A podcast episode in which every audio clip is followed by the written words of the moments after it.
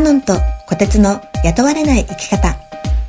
この番組はセミナーで商品やサービスを販売するプラットフォームセリングやプロダクトローンチの手法を使って少人数から1000人規模のセミナーをプロモートし、多くのセミナー主催者の成功を手助けしているセミナービジネスのエキスパートの川島小鉄が起業して13年、花島アノンが起業して20年、多くの失敗や成功を経験してきました。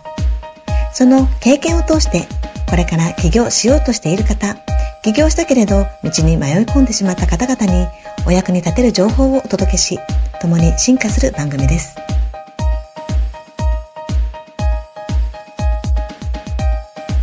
今日はね、テーマは何にしようかなって、コピーライティングのことについてちょっと対談進めていこうかなと思います。はい、まあ、アノンさんもね、今、一生懸命、たくさんコピー書いてると思うんですけども、はい。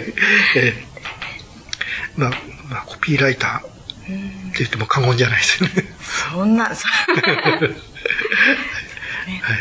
い。で、コピーライティングの時に、その、書く時に、まあ、いろんな、まあ、なんていうのかな、コピーって、うん、まあまあ、うまく書くにはどうしたらいいですかとかね。うん。で、いろんな人からまあ聞かれたりするんですけども、うん、その、で、最近、例えばブログを自分で出したり、フェイスブックで投稿したりとかね、うん、また、えー、メルマガ書いたりとかね、うん、まあ皆さんいろんなことでコピーライティングのスキルっていうのは必要になってるかなと思うんですけど、まあ、そもそもそのコピーライティングって何かっていうと、はい、要するに相手に反応してもらうために書いてるわけですよね。そうですね。ね、自分のブログで自分の主張することだとか、まあ、商品の説明をするとか、なんかって、それを書くことによって相手が何らかのアクションとか反応してコメント返してくれたりとかね、うん。メルマガの登録してくれたりとか、うん、まあ、セミナーに来てくれたりとかっていうような行動をしてもらって初めて、その相手にが届いて、相手が行動して反応してくれるっていうことなんで、まあ、相手が反応してくれなければコピーを書いてる意味がないわけですよね。ただの日記。日記 だったら別にそこに書く必要ないと思うね。ねだけど、日記が多いんですよね。ね今日何食べましたとかね。まあそれに反応してる人もいますけど、うん、うん、だけど、やっぱり企業、自分がブログを書いたり、それとやっぱり集客に使ってると思うんですね。自分のファンを増やしたいとかね、読者を増やしたいとか。はい、やっぱりそう行動してくれなければ意味がないということでそこでやっぱりマインドっていうのが必要で、コピーを書く時のマインドっていうのはやっぱり自分たちが今育ってきた感情とか、自分が持ってる特性とか、そういうものが文章に影響されやすいんですよね。そうですか。だけど、反応を出すコピーを書くって時、以前に、まあ、4つの学習タイプってやったじゃないですか。見ない、聞かないね。あれは違う。あれは行動しないですね。そうですね。4つの学習タイプ。人はやっぱりそれぞれ性格持っておられた特性っていうのがあるんで、そういう人たちが全て反応できるように、その意識して書か、コピーは書かなきゃいけないっていうことなんですけど、やっぱりその自分がやっぱ育った環境とか特性で書いちゃうと、ある一定の人しか反応さしない場合が多いんで、んで、それどういうことかっていうと、やっぱり、その、多くの人が反応できるように書くっていうことは、やっぱり自分の古い自分っていうのかな。だそれを捨てて、で、新しい自分が立ち位置で書くっていうのがね、すごい必要かなと思うんですよね。はい。新しい自分。そう。新しいってどんな？そう。まず古い自分、今までの凝り固まった。ね。まあ、あなたのその新、なんていうか、環境とか、ね、育った環境、それとか、住んでいる環境とか、でそういうものに縛られた自分っていうのをまず捨てなさいということなんですよね。はい。で、その中で、えー、ナチュラルな状態で、やっぱり相手が反応してくれには、どういう書き方がベストなのかっていうことをまず意識しながら書くっていうことが重要かなと。はい、で、どうやら一番大切なことは具体的であるってことなのね。内容。はい。前回も初心者に、えー、の、初心者の心を忘れないって言ったけど、やっぱり常に分かりやすい文章で、それでより具体的に、まあ、小学生、中学生、まあ、小学生はどうかと思う、まあ、中学生でも分かるような言葉、表現を使って書くっていうのが必要なんですよね。はい。それで、今、アノンさんどうですか？今、なんか意識してることってあります、コピーを書くとき。ライティングするときに。やっぱりその、つつ自分はいろいろこう調べたりしても知識がついちゃってるので、当たり前と思ってることがある。んですよね。でもやっぱりその相手の読む方は、そのさっきのその初心者の方っていうか、なので、もっと分かりやすいその専門用語とかは使わずに、いかにこう伝わるように書くかとか、うん、そこら辺は気をつけるようにしてますね。ああね、そう、はい。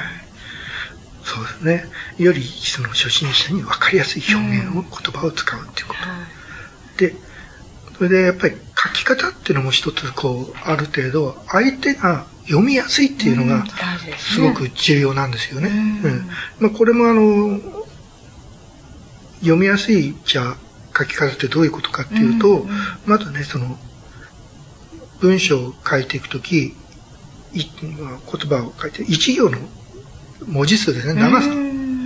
長さっていうのは、端から端までね、言葉で埋め尽くすと、結構読みづらいんですよね。ちょっと、後でいいかなって思っちゃったりします、ね、そうそうそう。僕たちはその、一瞬にして画像で文字を受け取ってるんですよね。だから画像で文字が受け取れる限界っていうのが、やっぱり視覚の範囲でパッとこう、画像として見れるっていうのはやっぱりね、10個最大でね、長くて15から20になるそれだと一瞬でポンと理解できるんですね。パッと見ることが。端から始まると、やっぱりね、30とかね、30行とか35行ぐらいなのかな。そうすると、目線をずらさないと理解できないんで、読みにくいんですよね。だから1行の長さはできるだけ短い方がいいんですね。それで最大でも15から12にする。すると、必ず会議をするってことね。だから、会議をして読みやすい文字数にしていくっていうことね。で、文字は会議をして連続させる場合は、だいたい最大4行まで。大体、まあ3行ぐらいが一番見やすいのかな。まあ4行はちょっと多いなっていうね、う感じ、取られちゃうからわかんないんですけど、まあ流れ的に、その、4行じゃなきゃない場合も多いですけど、まあできるだけ4行以内に収めるっていうことね。うん、で、必ずスペース開けるって。はい。はい、まあ、スペースはだいたい1行が、フォント11ぐらいで、うん、うん、11か12のフォントだったら、まあ1行開ければいいんですけど、まあ、その流れ的にはまあ2行開けてもいいですし、あんまり開けすぎるとね、今度間が空いて、ね、うん、ただ、だらーっと長くなっちゃうんで、まあできるだけ、まあ、1行か2行に収めるという形がまあ具体的な書き方ですね。はい。それで一番大切なことなんですけど、うん、コピーライティングで、その、重要なのが、短いセンテンスを使うっていうのは、センテンスって何か、要するに、まあ、フックのかかった言葉ですよね。言葉をできるだけ短くするっていうことね。うん、日本ってなんかこう、丁寧に敬語とかね、こう、長ったらしくこうね、うん、やる場合が多いんですけど、だからその時は、あ、今日は皆様に良いニュースと悪いニュースのお知らせがありますってなると長ったらしいじゃないですか。だその時は、良いニュース、悪いニュース。それの二つだけで見た方は理解するんですよね。意味は同じですね。うん。だから、できるだけ言葉短く。うん、これはアメリカのコピーライターのね、ジェームス・ハワーソンさんっていう人が言ってるんですけど、うん、できるだけ短いセンテンスを使って文章を組み立てていくで結構だから読みやすいコピーライターの書いた文字っていうのは本当ね、大体横一行10文字もないんじゃないかな。で、それが塊としてこう出てくるんで、結構読みやすい。見ただけで頭にパッパッと入る、そうそうそう。それも早く読めるし、えそういうのが多いっていうことと、そういったね、フックを聞かすっていうことなんですね。例えばメール、タイトルなんか、すごい重要ですよね。そうですね。タイトルが興味が持てなかったら読まないっていうですよね。そうですね。ね、メルマガもね、もう、ドハーッと来てるのね、なんかこう、目に飛び込んでくるなんかこう、文字とか言葉とかじゃないと、ね。ね読む気にならないですもんね。私もさっきあの千何通来てるとしても、うん、どんなのだったらふっとこういきますか？やっぱりタイトルで。タイトル。と、うん、やっぱり自分が読みたいと思ってる人の名前ですね。もともとの、まあ、ファンになってる人っていうそうそうそう。その人の記事は絶対読むってんで、うん、それのはもうね、物語不確定じゃないですけど、そこにもうインプットされてるんで、はいはい、どんなに多くてもパッと見えちゃう、探せちゃう。すごい。へで、その人の名は全部取ってあるんですね、記事はね。すごい、うん。そういうふうにして後から読んだりととかするようにしてますよね。そうですか。す、べ、ての記事読んでたらもうたまったもんじゃないですもん。そうですよね、私も最近ちょっとぐちゃぐちゃにもなってしまって、なんかもう、見たくなくなってくるぐらいな。だからそっちの方に見ても左の方にね、ちゃんとこう、もうタイトルね、読み、絶対読みたい重要な記事とかね。うん。で、グループ分けしていて、で、そっちに全部やって、あとゆっくり読み返すというような形でやってますけどね。まあ、この間、あの、フェイスブックで、その、僕誕生日だったんですけど、そうですよ ね。おめでとうございました。もう、いっぱいもう、来てて、で、返事を返したいなと、返してあげ、せっかく1年に1回だからと思って、ねだけど、あれが本当メルマガだったら全部一応一応全部読むって普通でしかなかった。嬉しいけど大変だった。大変。人気者ってことじゃないですか。まめに言って、部返信しましたけどね。同じ文章じゃやっぱりさすが、あれだなと思って、全部変えながらとかね。やりましたけど、まあそこには豆さは必要かなと。そうですね。ねうん。そう。でね、一応フックを聞かす言葉っていうのが、まあ、あの、フックに、フックをかけるって言うんですけど、うん、相手が読みやすいというか気に留めてもらうために、あのタイトルとかにね、うん、で、そのタイトルの付け方は、一番参考にしてるのが、あの、要するに、ヤフーとか、うん、トピックスとか、そういうものを、あれって本当にね、フックが効いた言葉が多いんですよ。そうですね。つい押して見ちゃいますね。うん、これって何？って思わせるような、ちょっと知って知りたいなとかって思うタイトルになってるんですよね。昔だとあの電車の中吊りとかね。ああ、そうそうそう。あの雑誌のこう、表紙に書いてるそうとかね。そう。ああいうのをね、結構メモったりとか、もう今携帯にパチッと撮ってね。怪しいですね。そうそうそう。で、それで、あ、これ使えるなとかね。うん。そういうふうにして、まあ、コピーライティングは学んだりしてましたけどね。うん。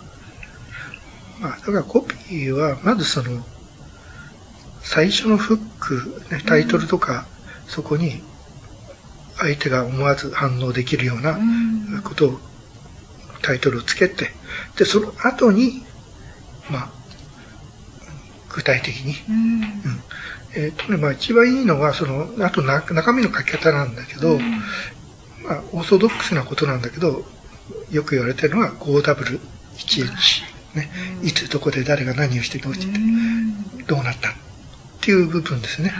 それに沿って書けば、まあ、相手にとっては読みやすい。っていう。それはセールスレターとかのコピーライティングじゃなくて、あの、こう、絆作りのブログだったりとか、メールマガだったり、そういった時のうん。いや、だから、その、セールスレターについても、ね、相手の悩みとかね、でそういうので、であなた、どういう悩みを持っていて、で、その後、えー、こういう大抵私はどういう解決策を持っていて、っこれに対しては、こういう人の体験、まあ、実例があって。でもまあ、順番というか、ね、そうそう、あってとかってね。はい。だから文章的にはいつ GoW で、いつどこで、誰が何をどうしてどうなったっていう部分ですね。それが、に沿って書いてれば、うん、結構お客さんは入ってくる、入ってきやすいってことですね。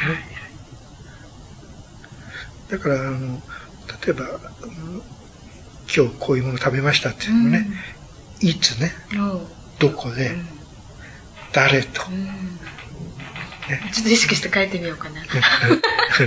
あまり考えて何を？ね。で、食べてどうだったとかね。で、値段はいくらだったとかね。で、そういうふうに書いてあると、あ、そっか、私も行ってみたいなとかね。そうですね。ねただただ自分の感情でね、こう、今日はこういうもの食べました。美味しかったです。写真を綺麗でしょとか、それだったらなんか心はあんまり動かない。うん、で、この読見てる人は、この人は一人で行ったのかな誰と行ったのかなとかね。うんうんうんどうしてそこへ行ったのかなとかね。まあ、そういう理由が知りたいわけですよね。そうか。そういうのを 5W1H に当てはめて書いていくと、相手にも伝わりやすいんだよ。ですよね。はいまあ今日はね、その、コピーライティングって言っても、まあ簡単に結構ごく本当初歩的な、うん、うんライティングなんですけど、やっぱり古い自分のイメージで絶対書かないということをね、古い自分を捨てて、それで新しいその視点で、お客様視点で書くっていうことが必要だということですね。まあ、アノンさんの場合はね、もうかなり上達しちゃって、ね、読みやすい。ね、ありがとうございます。そう来るかとかってね、結構ね。あ、そうですか。こう、こう、こういう前提があって、あ、こう返してきたかとか。あ、じゃあちょっと上達してますかね。いや、なんかあの、女性向けのそのセールスレターであったりとかは、まあ、やっぱり女性が書いた方がいいっていうのを聞いたんですよ。うん、で、まあ、実際世の中には、まあ、活躍してらっしゃる大体男性のコピーライターの方が多いとかで、うん、あじゃあ女性のコピーライター意外に需要があるんだなっていうことが分かったので、あんまり文得意じゃなかったんですけどちょっと勉強しようかなって気がちょっと起きまして。ちょっと真剣には取り組んでるところなんです。それ素晴らしい、うん、そうですねそう女性専用コピーライター御用達、ねえ、そういうのも面白いかななんて思って。て起業起業している女性専用御用達とかね。ねうん。そうやっぱり感情違いますからね。男性とね女性とね。やっぱり男性の女性とってね言われるぐらいだからやっぱりちょっとこう違うのかそう。やっぱり全然違うと思いますよ、うん男性でもねあの女性の上手に書く方いらっしゃいますけどまあ、こっち系ですか？ちょっと見えないの残念今。ポッドキャストでね。そう。やっぱり女性の心が理解してないと、やっぱりその、感情誘発の動かすね、コピーっていうのは書けないでしょうね。そうなんですね。うん、だから結構女性が書けるといいのかなと思います。うん、まあ化粧品のね、例えばコンデンツを作るにしても、ね、女性が私とかそう逆にそうなんです、男性目線のは多分書けないと思いますね、全然。使う言葉も分かんないし、とか。まあ私も兄弟も三姉妹なので、あんまりこう男性のねあの考え方とか分かんないんでね、書けないですねきっと、うん、でもいいですねその女性御用達。コピー需要があると思います。ありますかね、うん、あじゃあちょっと頑張って勉強続けます。今も周りの人たちも、女性の方が多いですからね。起業している女性、起業して、今女性バリバリやってる。ですね。うんそういう人たちって結構文章苦手とかって言ってる。そうです、コピー苦手とか。機械ダメなのとかって。機械ダメそうそう。そういうのは多いです、ね、そうそう。この間もね、ポッドキャスト、私機械ダメなのとかってね、今日はいっぱい学んで覚えなきゃとかって。えー、なんかでも上手になんかできるようになったらこうハマりそうですけどね。おしゃべり好きだからああ、そうそうそう。ね、おしゃべりはね、いいんだけど、それをこう、編集したり書くと、な、な、ね、こう、また違ってくるんでしょうね。はい。はい。ということで、はい、え、えー、アノンさんが女性御用達コピーライターになるというような 今日はお話も聞きましたけど。はい、はい。はい。じゃあ今日も、じゃあまた聞いてくれてありがとうございます。はい、ありがとうございました。はい